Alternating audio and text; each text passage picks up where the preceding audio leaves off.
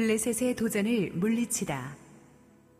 역대상 14장 8절에서 17절 말씀입니다. 다윗이 기름 부음을 받아 온 이스라엘의 왕이 되었다 함을 블레셋 사람들이 듣고 모든 블레셋 사람들이 다윗을 찾으러 올라오매 다윗이 듣고 대항하러 나갔으나 블레셋 사람들이 이미 이르러 르바임 골짜기로 쳐들어온지라 다윗이 하나님께 물어 이르되 내가 블레셋 사람들을 치러 올라가리이까? 주께서 그들을 내 손에 넘기시겠나이까 하니? 여호와께서 그에게 이르시되 올라가라. 내가 그들을 내 손에 넘기리라 하신지라. 이에 무리가 바알 브라심으로 올라갔더니 다윗이 거기서 그들을 치고 다윗이 이르되 하나님이 물을 쪼김같이 내 손으로 내 대적을 흩으셨다 하므로 그곳 이름을 바알 브라심이라 부르니라. 블레셋 사람이 그들의 우상을 그곳에 버렸으므로 다윗이 명령하여 불에 사르니라. 블레셋 사람들이 다시 골짜기를 침범한지라. 다윗이 또 하나님께 묻자온대 하나님이 이르시되 마주 올라가지 말고 그들 뒤로 돌아 뽕나무 숲을 맞은편에서 그들을 기습하되 뽕나무 꼭대기에서 걸음 걷는 소리가 들리거든. 곧 나가서 싸우라. 너보다 하나님이 앞서 나아가서 블레셋 사람들의 군대를 치리라 하신지라. 이에 다윗이 하나님의 명령대로 행하여 블레셋 사람들의 군대를 쳐서 기브온에서부터 게셀까지 이르렀더니 다윗의 명성이 온 세상에 퍼졌고 여호와께서 모든 이방 민족으로 그를 두려워하게 하셨더라. 할렐루야 우리 하나님께 감사와 영광의 박수 올려드리겠습니다. 우리 축복된 주일 아침 현장 예배 참여하고 계신 성도님들과 또 어, 국내외에서 함께 예배 동참하고 계신 모든 우리 성도님들에게 하나님의 은혜가 충만하게 임하기를 소원합니다. 함께 한번 기도하시고 말씀 보겠습니다. 주님 은혜를 감사합니다. 오늘도 세상이 흔들어 놓은 우리의 마음을 주님의 임재 앞에서 가라앉히고 우리 주님 음성 듣고 깨어나게 하옵소서. 부족한 종은 온전히 감추시고 우리 주님 홀로 영광 받아 주시옵소서. 예수님 이름으로 기도했습니다. 아멘. 지난주에 우리는 통일 왕국의 왕이 된 다윗의 기적 같은 예루살렘 정복 사건을 살펴보았습니다. 이 사건과 함께 왕이 된 다윗에게 일어난 큰 사건이 하나 있었으니 그것은 블레셋의 대침공이었습니다. 8절 읽습니다. 다윗이 기름 부음을 받아 온 이스라엘의 왕이 되었다 함을 블레셋 사람들이 듣고 모든 블레셋 사람들이 다윗을 찾으러 올라오매 다윗이 듣고 대항하러 나갔으나 자 보세요. 우리가 하나님이 우리의 꿈을 이루어 주시고 나면 꿈꾸던 그 자리에 앉고 나면 우리는 축복과 영광만이 따라올 것으로 생각합니다. 그러나 기름 부음 받아서 왕이 된 다윗에게 밀어닥친 것은 전쟁이었습니다. 그것도 수백 년 동안 이스라엘에게 가장 큰 공포와 위협이었던 블레셋의 이웃의 군사 강국 블레셋의 대침략이었습니다. 모든 블레셋 사람이 올라왔다는 말은 이게 작은 규모의 국지전이 아님을 뜻하죠. 블레셋의 전병력이 동원된 전면전이었습니다. 자, 여기서 잠깐 구약 성경에 자주 나오는 블레셋 민족에 대해서 조금 배경 스토리를 공부하고 가도록 하겠습니다. 원래 블레셋 민족은 일찌감치 바다를 누렸, 누볐던 백성들이기 때문에 별명이 Sea People이에요.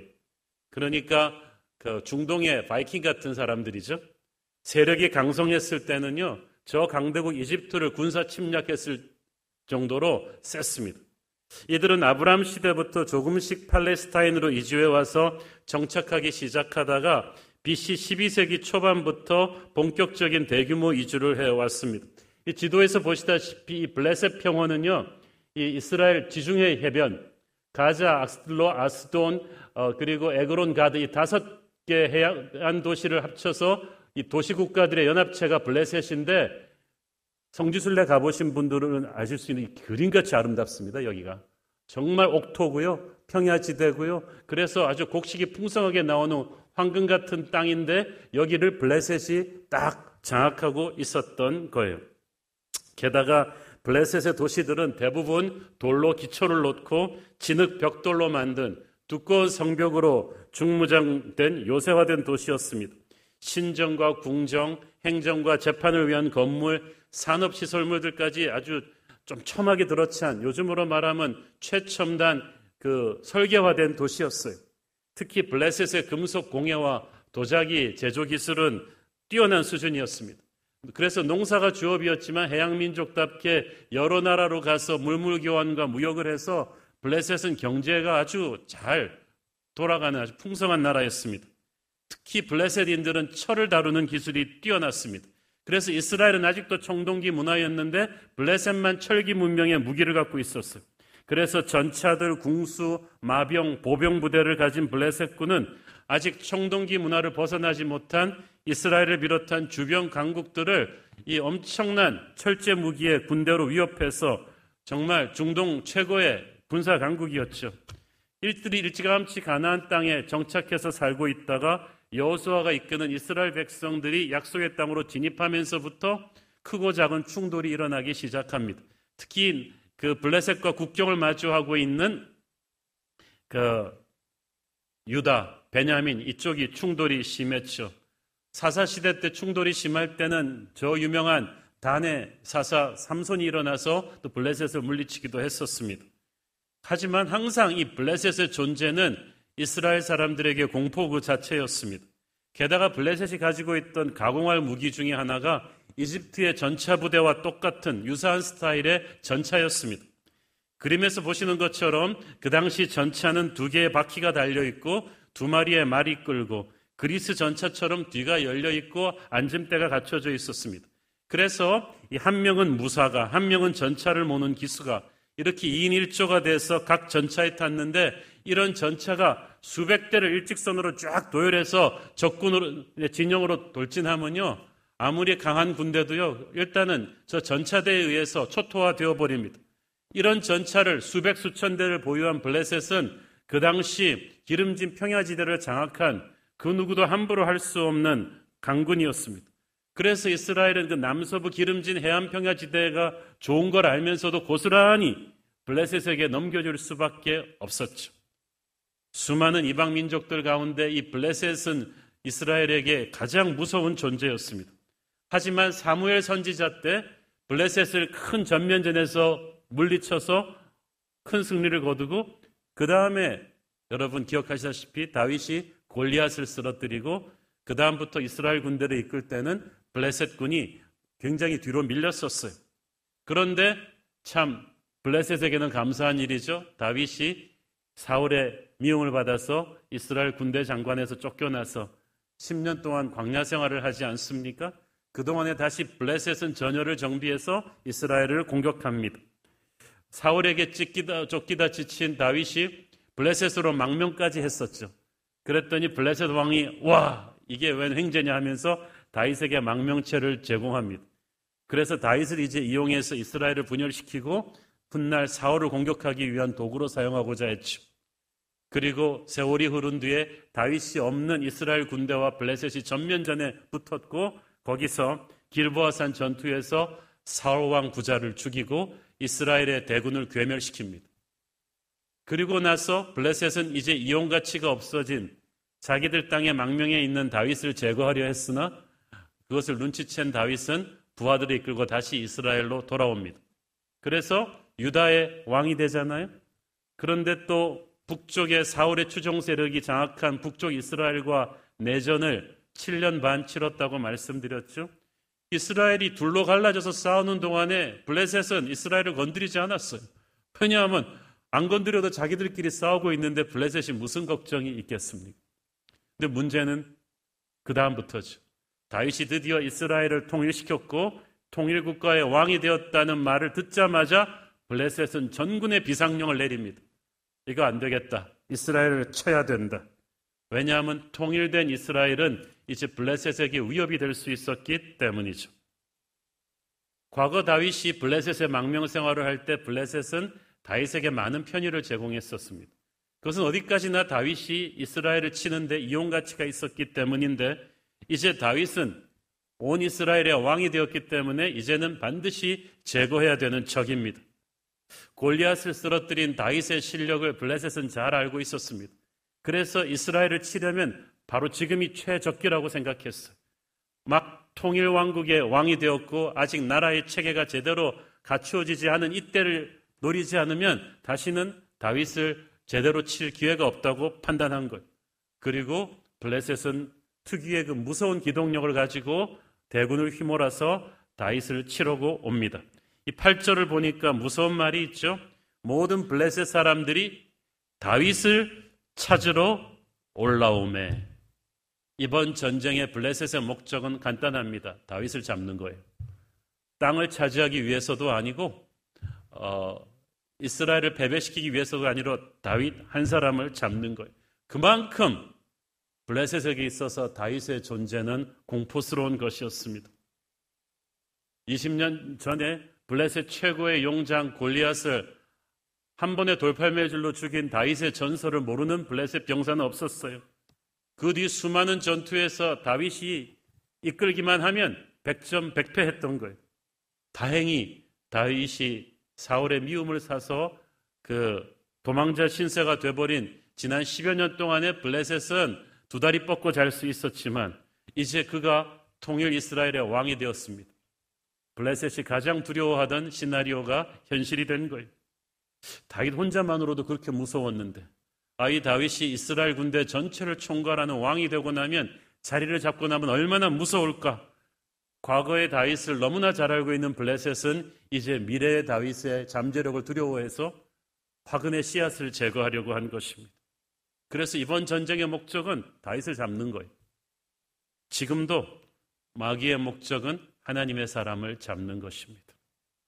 특별히 하나님의 부르심을 입은 사람, 하나님의 백성들을 리드할 사람에게 영적인 공격이 무섭게 옵니다.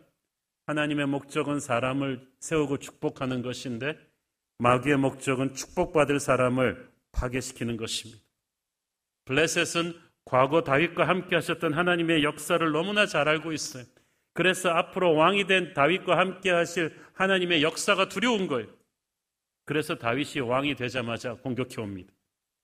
하나님께서 우리도 우리를 어떤 자리에 세우셨을 때 마귀의 영적인 공격이 옵니다. 부르심을 받은 그 초기에 반드시 옵니다. 신학교를 가는 그 초기에 목회자가 되는 그 초기에 선교사 부르심을 받은 그 초기에 재직으로 부르심을 받은 그 초기에 마귀가 반드시 공격합니다. 약한 공격이 아닙니다. 블레셋은 전군을 다 동원했어. 다윗의 잠재력을 과소평가하지 않은 거죠. 여러분, 마귀는 영적 전쟁에 임할 때 장난으로 하지 않아요. 전력 투구해요. 우리도 이거 쉽게 생각하면 안 돼요. 우리가 가진 거룩한 잠재력의 무게만큼 마귀의 강도는 셀 것입니다. 각오를 단단히 해야 합니다. 그런데 8절을 보니까 역시 다윗이죠. 블레셋 대군의 침략 소식을 듣고 바로 대항하러 나갔다고 되어 있죠. 다윗은 이 문제 가지고 고민하거나 겁먹고 물러서지 않았습니다.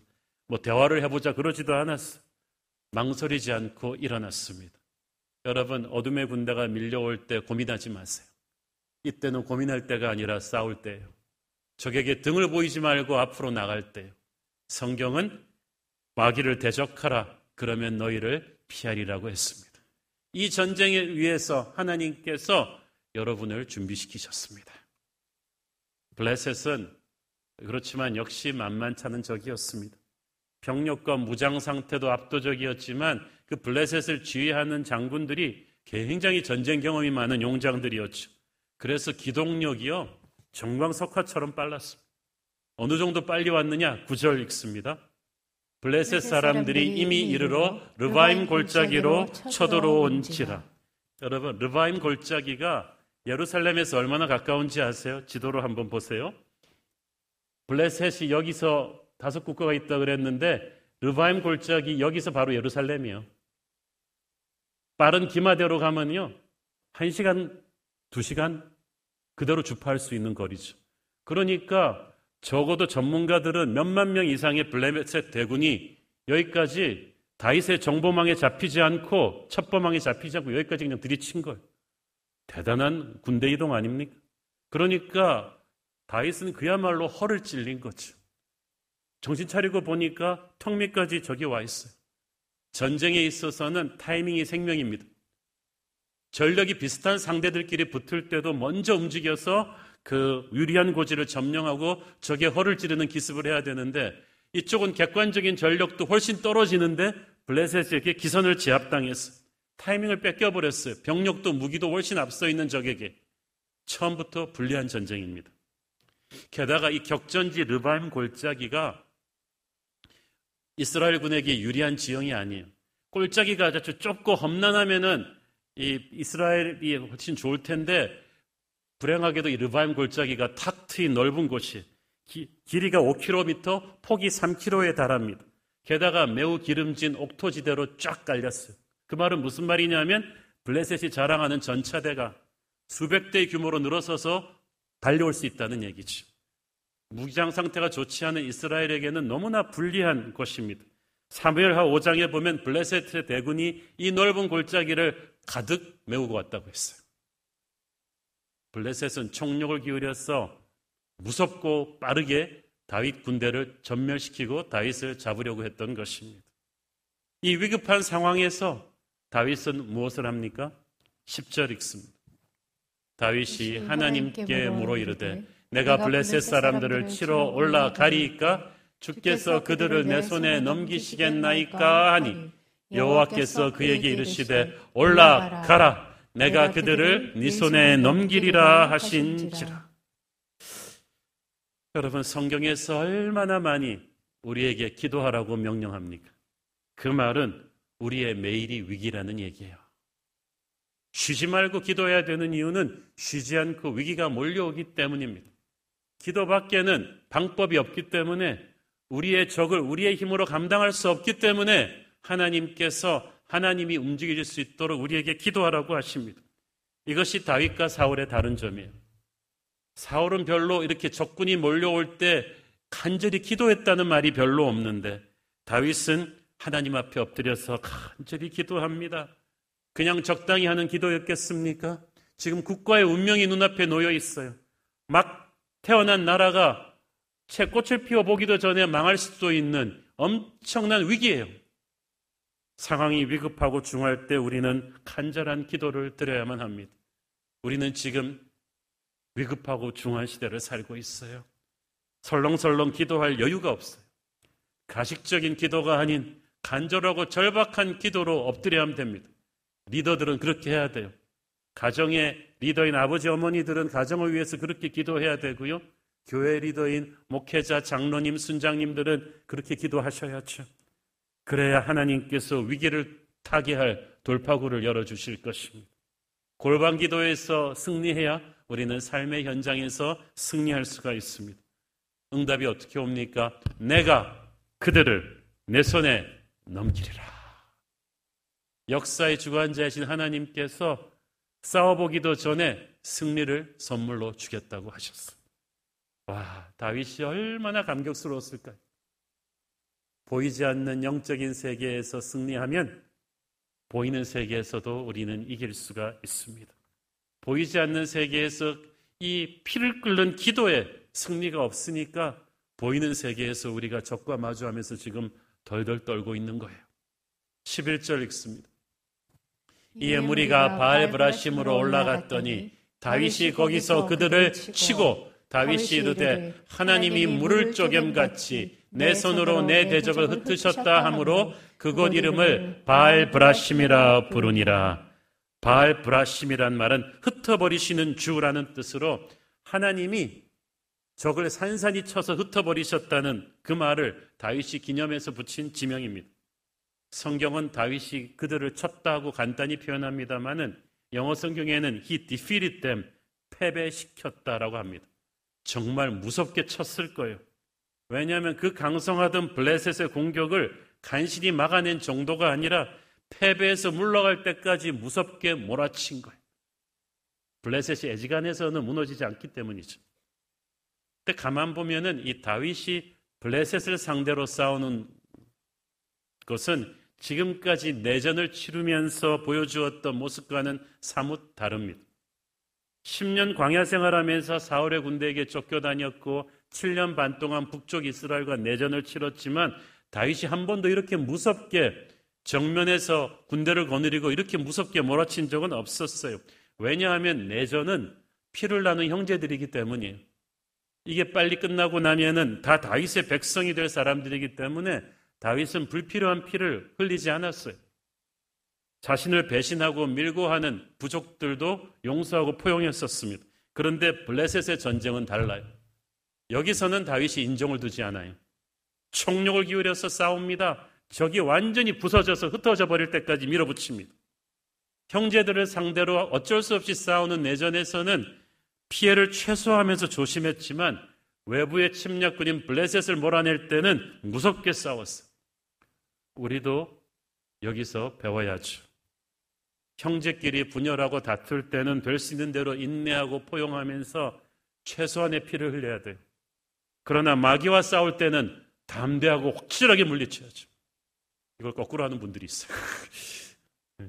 우리는 진짜 싸워야 될 적이 누구인지를 분명하게 해야 될 것입니다. 그날 승리의 장소를 다윗이 바알 브라심이다 라고 선포합니다. 거대한 물이 모든 걸 쓸어버리듯이 하나님의 손이 그날 르바임 골짜기에서 블레셋의 대군을 물이 쓸어버리듯이 쓸어버렸다는 뜻이 그만큼 그날의 승리는 엄청난 것입니다. 하나님께서는요, 이스라엘이 간신히 블레셋의 공격을 견뎌내면서 살아남게 하지 않으셨어요. 그렇게만 해도 대단했을 텐데 물이 쓸어버리듯이 거의 이스라엘의 피해는 거의 없이 블레셋이 괴멸당하는 통쾌한 승리를 주셨습니다. 근데 블레셋 군대가 아까 설명드렸다시피 그렇게 간단히 무너질 군대가 아니거든요. 일단 이스라엘이 없는 전차대가 있는 데다가 철기 무기가 있고 이스라엘은 청동기 무기예요. 청동칼이랑 철기칼이랑 부딪히면 청동칼이 부러져요.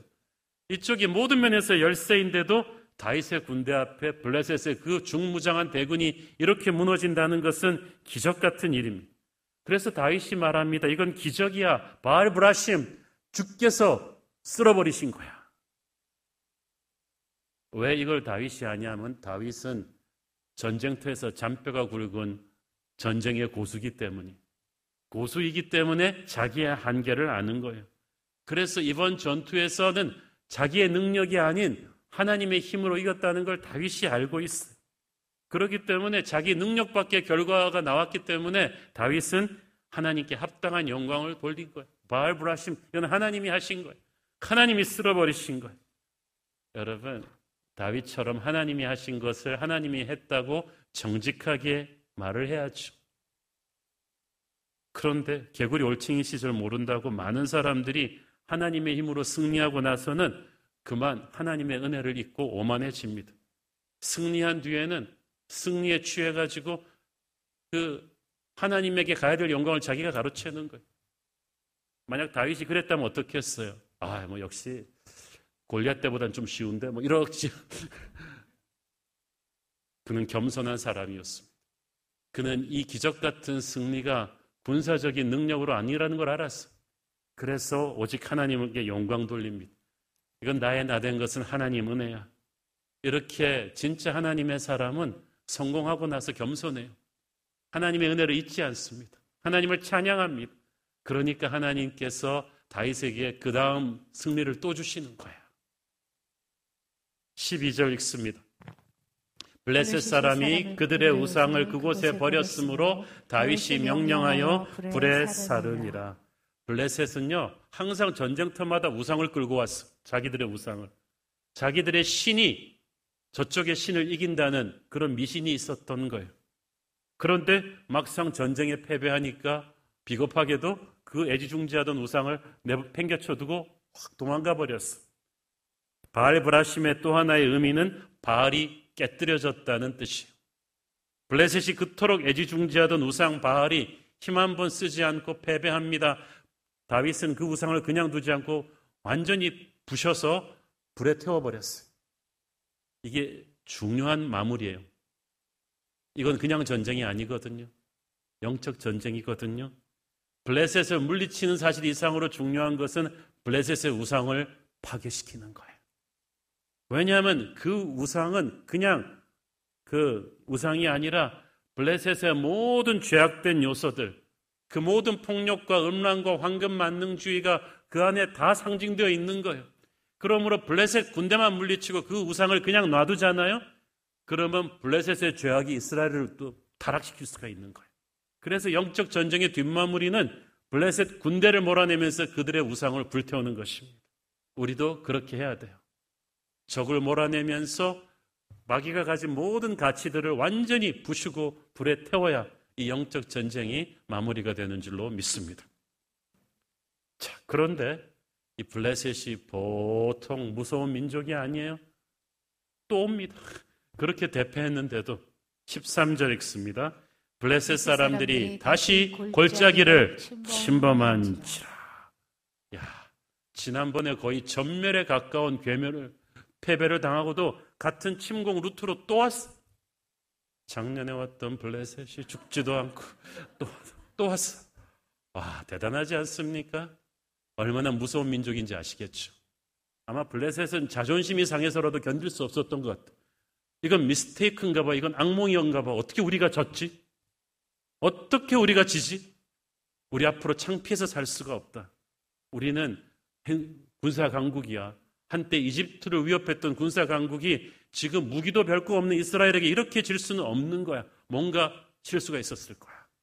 그래서 패배를 패배로 인정하지 않고 다시 한번 전열을 정비해서 들어옵니다. 우리가 여기서 뭘 봅니까? 마귀도 블레셋처럼 강하고 끈질깁니다. 한두 번 패배했다고 쉽게 물러가지 않아요. 지난번에 패배를 만회할 목적으로 왔기 때문에 오히려 1차 침략 때보다 더 도끼를 품고 더 준비를 했겠죠. 아마 자기들 나름대로 아주 참모회를 치밀하게 해가지고 지난번에 왜 졌을까? 병력을 더 많이 동원하고 전략이나 무기도 나름대로 더 준비해서 왔겠죠. 그러므로 지난번에 이겼다고 해서 두 번째도 또 이긴다고 보장할 수가 없는 상황이었어. 전쟁터에서 잔뼈가 굵은 다윗은 그걸 잘 알고 있었어요. 그래서 이 2차 침공 앞에서 다윗이 또 무엇을 합니까? 다시 기도의 골방으로. 14절 읽습니다. 다윗이 또 하나님께 묻자온데 하나님이 이르시되 마주 올라가지 말고 그들 뒤로 돌아 뽕나무 숲을 맡은 편에서 그들을 기습하되 자 여러분 적군이 또 오면 어떻게 해야 돼요? 우리도 또 기도하면 되는 거예요. 다윗이 간절히 기도하는데 이번에는 성경이 하나님께 물었다고 말합니다. inquired. 그건 지혜를 달라는 기도죠. 기도도 여러 가지 종류가 있어요. 좀 살려달라는 기도, 없는 걸 채워달라는 기도, 병낫게 해달라는 기도 등 여러 기도가 있는데 이번에 기도는 국가의 대위기를 맞은 지도자가 전쟁을 결심을 했지만 이걸 어떻게 이길 것인지 하나님에게 하늘의 지혜를 구하는 기도예요. 여러분, 인생은 크고 작은 결정인데 여러분이 결정할 때 두렵고 떨릴 때마다 간절히 기도하십시오. 하나님께서 지혜를 주실 거예요. 지난번 전쟁에서 이겼는데 이번 전쟁에서도 이렇게 겸손하게 기도하기 쉽지 않아요. 그것은 그만큼 다윗이 겸손한 사람이었다는 얘기예요. 여러분 한 번의 승리로 교만해지지 마세요. 이겼어도 또 겸손히 기도하시고 이겼어도 또 기도하시고 왜냐하면은 마귀는 새로운 도전으로 오기 때문이에요. 승리의 원인이 내가 아니라 하나님께 있음을 아는 다윗은 이 두 번째 도전 앞에서도 첫 번째처럼 간절하게 기도합니다. 그랬더니 하나님께서 하늘의 지혜를 다윗에게 주십니다. 손자병법에도 나오지 않는 기가 막힌 지혜를 하나님께서 딱 다윗에게 맞춤 과외를 해주세요. 첫째, 블레셋 대군과 마주 올라가지 말라. 정면 승부하지 말라. 지난번에는 정면 승부였잖아요. 그런데 이번에는 아니라는 거예요. 이것은 이미 블레셋도 지난번에 그렇게 패배한 경험이 있어서 이걸 대비하고 올 것을 하나님이 아신 거예요. 참 블레셋은 안 됐어요. 죽어라고 작전을 하면 뭐예요? 하나님께서 하늘 위에서 가만히 듣고 계시다가 그래? 그러면 그걸 뒤집는 작전을 다윗에게 알려주시는 거죠. 어, 여러분, 우리는 어제의 전략으로 오늘 이길 수 없어요. 마귀가 그렇게 호락호락하지 않아요. 다윗도 그걸 알았기 때문에 간절히 기도합니다. 그랬더니 하나님께서 적이 전혀 예측하지 못한 새로운 전략을 주셨는데 이것은 적의 뒤로 돌아서 기습하는 전략이었습니다. 얼핏 보면 정면 승부가 멋있어 보이죠. 그러나 그건 무모한 거예요. 우리가 용감해야 되지만 무모할 필요는 없죠. 무모한 용기 대신 지혜롭게 나가야 될 때가 있는데 바로 이때가 그때예요. 그래서 우리가 항상 하나님의 주파수에다 딱 영성을 맞추고 있어야 되는 거예요. 지시가 다르기 때문에 적에 따라서 달라요.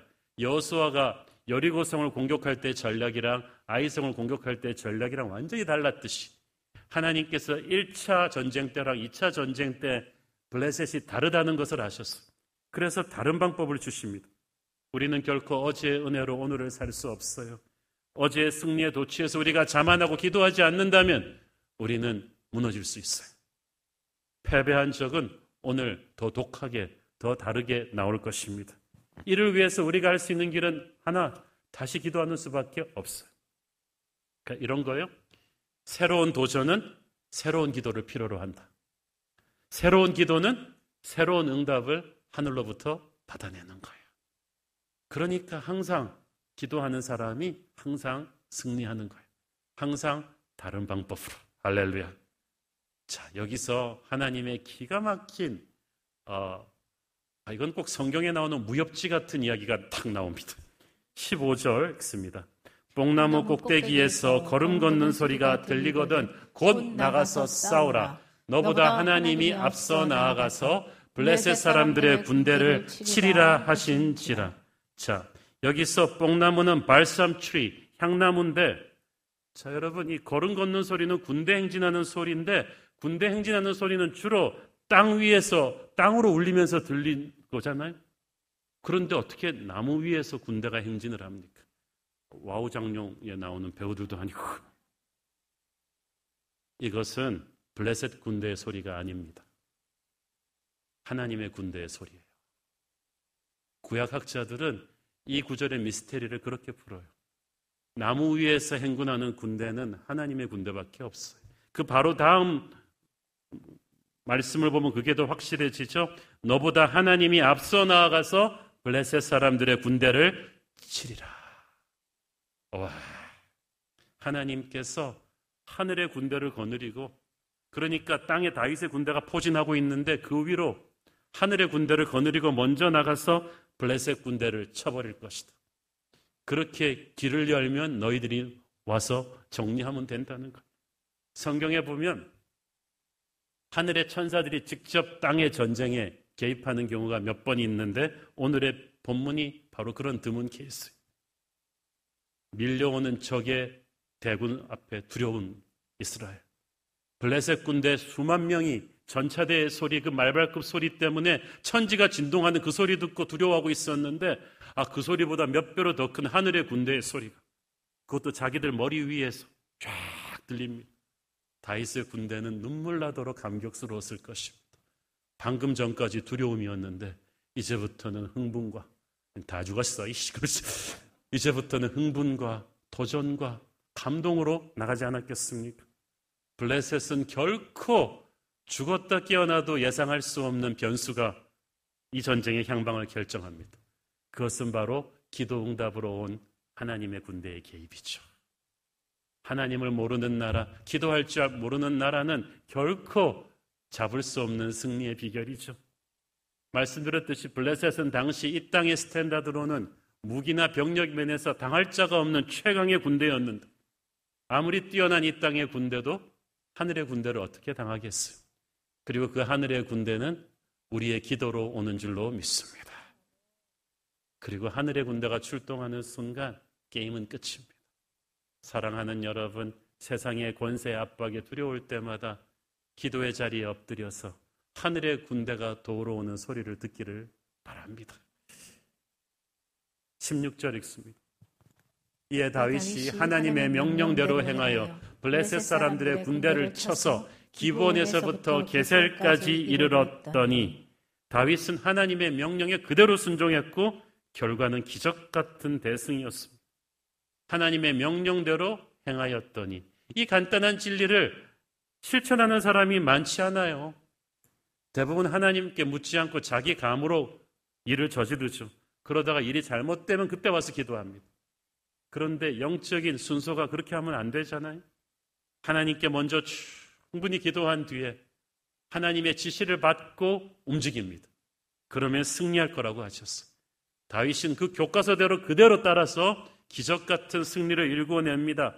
이번에는 블레셋을 단순히 무찌른 데서 끝나지 않고 다윗이 블레셋을 추격하기 시작하는데 패배하는 적을 어디까지 몰아붙였느냐? 기본에서 겟셀까지. 자, 잠깐 지도를 보면서 설명드리면요. 지금 전투가 벌어진 데가 르바임 골짜기인데 여기서 기본을 거쳐서 게셀까지 한 24km나 밀어붙인 거예요.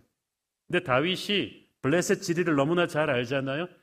더 이상 들어가지 않습니다. 여기까지 몰아붙였다는 것은 당시 블레셋의 자기들 나라는 요 정도인데 그 유다와 그 국경 지역 사이에 있는 이 셰플라 평원을 거의 다 장악하고 있었거든요. 여기를 완전히 몰아냈다는 거예요.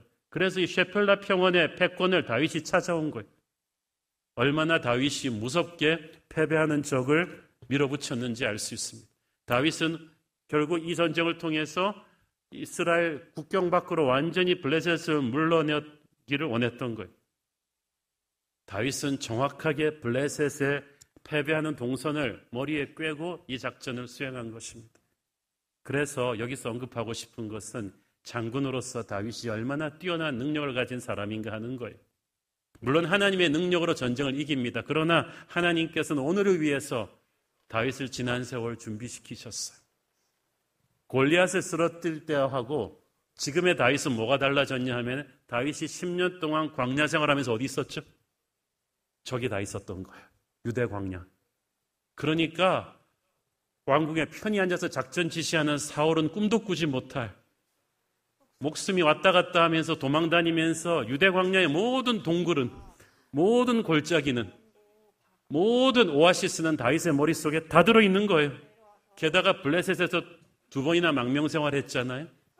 망명 생활하면서 뭐 했겠어요? 다윗은 블레셋 군대의 규모와 위치, 무장 상태와 작전 스타일, 군대 조직과 운영, 지휘관들의 프로필과 특성까지 다 꿰고 있었어요. 블레셋이 다윗을 이용해서 사울을 공격하려 했기 때문에 친절하게 다윗에게 다 보여준 것 같아요. 그래서 이스라엘에서 다윗만큼 블레셋을 잘 아는 사람이 없었고 저 험난한 유다 광야 지역을 다윗처럼 아는 사람이 없었어요. 그 모든 것들이 오늘 이 위대한 승리의 밑거름이 되었을 것입니다. 제가 말씀드리고 싶은 게 뭐냐 하면요. 하나님은 실수가 없으세요. 여러분이 광야 시절이 힘드시죠?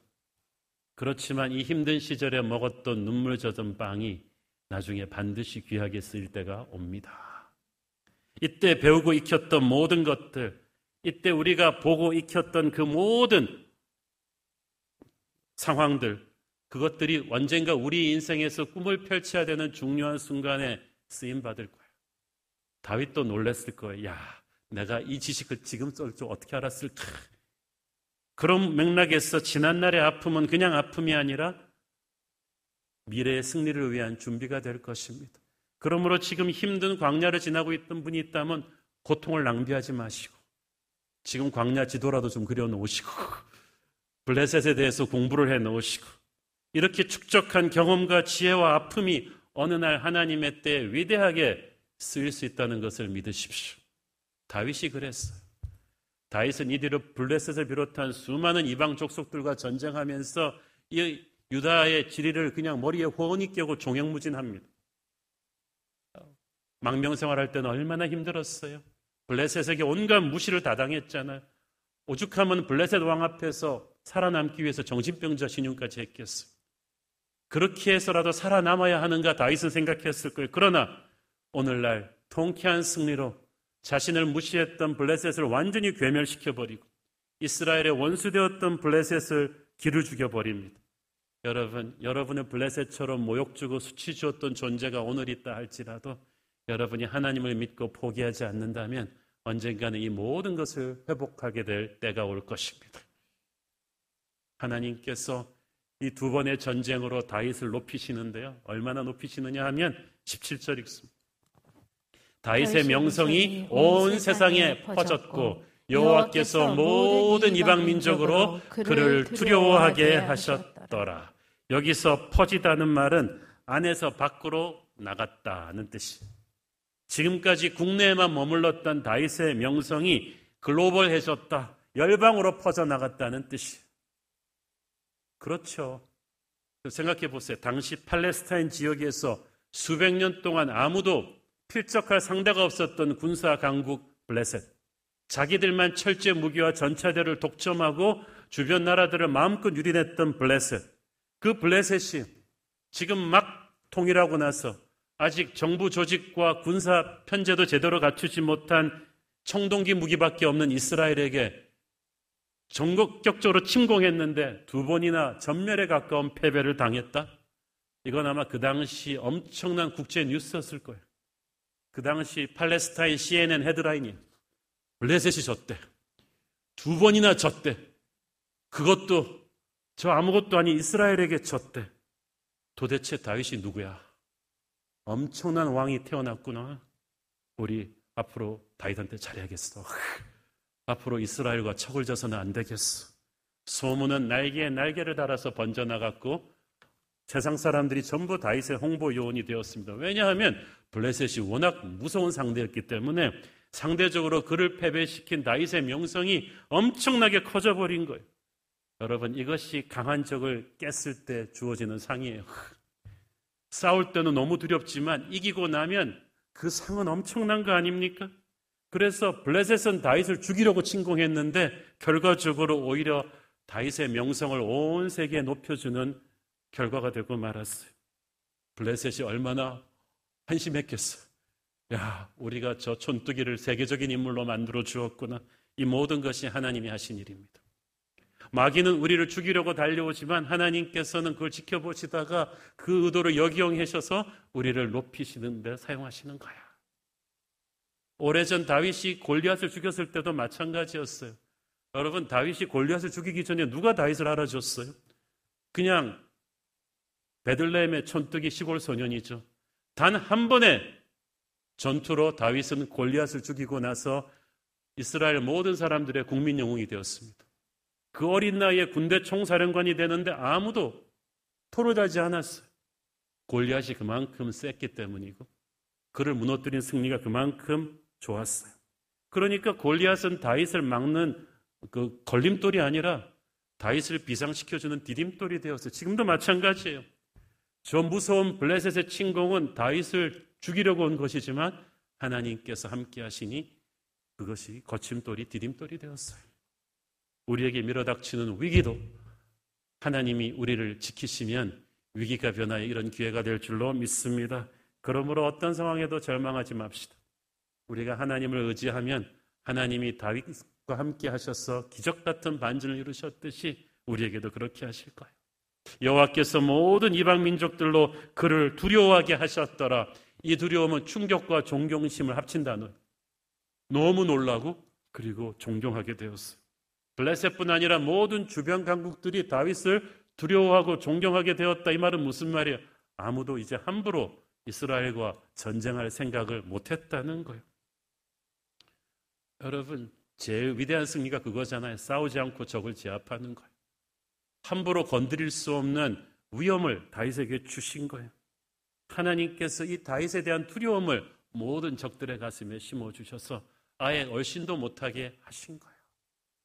여러분 하나님께서 교회를 축복하시면요. 살아있는 교회에 대한 두려움을 마귀들에게 주셔서 이 교회를 얼씬도 못하게끔 하나님이 지켜주실 거예요. 스바냐 3장 19절을 보십시오. 그때 내가 너를 괴롭게 하는 자를 다 보라고 저는 자를 구원하며 쫓겨난 자를 모으며 온 세상에서 수욕받는 자에게 칭찬과 명성을 얻게 하리라. 아멘. 이 말씀이 다윗에게 임했듯이 저와 여러분에게도 임하기를 축원합니다. 하나님이 우리와 함께 하실 때 세상이 우리에게 임하는 하나님의 기름 부심을 보고 두려워하며 존경하게 됩니다. 여러분 자신의 인위적인 힘으로 유명해질 생각하지 마세요. 하나님을 의지하십시오. 하나님께서 여러분에게 칭찬과 명성을 얻게 하실 거예요. 다윗이 블레셋 군대의 공격을 간신히 방어만 한 게 아닙니다. 오히려 기도하고 나가서 적을 맞받아쳐서 공격하고 쫓아내었고 오히려 그 승리로 인해서 이스라엘의 영광을 드높였습니다. 교회도 그래야만 합니다. 오늘날 교회를 공격하는 어둠의 군대 공격 앞에 우리가 간신히 살아남을 것이냐? 많은 교회들이 그 걱정을 합니다. 코로나 이후로 한국 교회가 살아남을 수 있겠느냐? 살아남더니 무슨 그런 유약한 말을 합니까? 우리는 살아남는 정도가 아니라 이 코로나의 위기를 딛고 일어나 블레셋을 딛고 일어나 더 비상한 다윗의 나라처럼 우리는 이 코로나의 위기를 딛고 일어나 더 위대한 부흥을 이룰 것입니다. 그래서 모든 어둠의 권세가 두려워하는 교회, 주님의 영광이 가득 찬 교회가 되어서 한국 교회 부활의 신호탄처럼 그렇게 쓰임 받는 교회가 되기를 원합니다. 기도하겠습니다. 주님 은혜를 감사합니다. 엄청난 국가적인 위기를 다윗이 기도로 돌파하고 하늘의 기적으로 칭찬과 명성을 얻었음을 봅니다. 하나님, 한국 교회가 위기입니다. 세상 권세가 어둠의 군대가 한국 교회를 힘들게 하고 억누르고 있는 이때 하나님 우리가 다시 일어나 성령의 교회로 우뚝 서게 하여 주시옵소서. 결코 그 어떤 어둠의 권세도 교회를 깨지 못할 것이고 이것을 통하여 우리가 오히려 더욱 위대한 부흥을 이루는 그런 교회 되게 하여 주시옵소서 예수님 이름으로 기도했습니다. 아멘.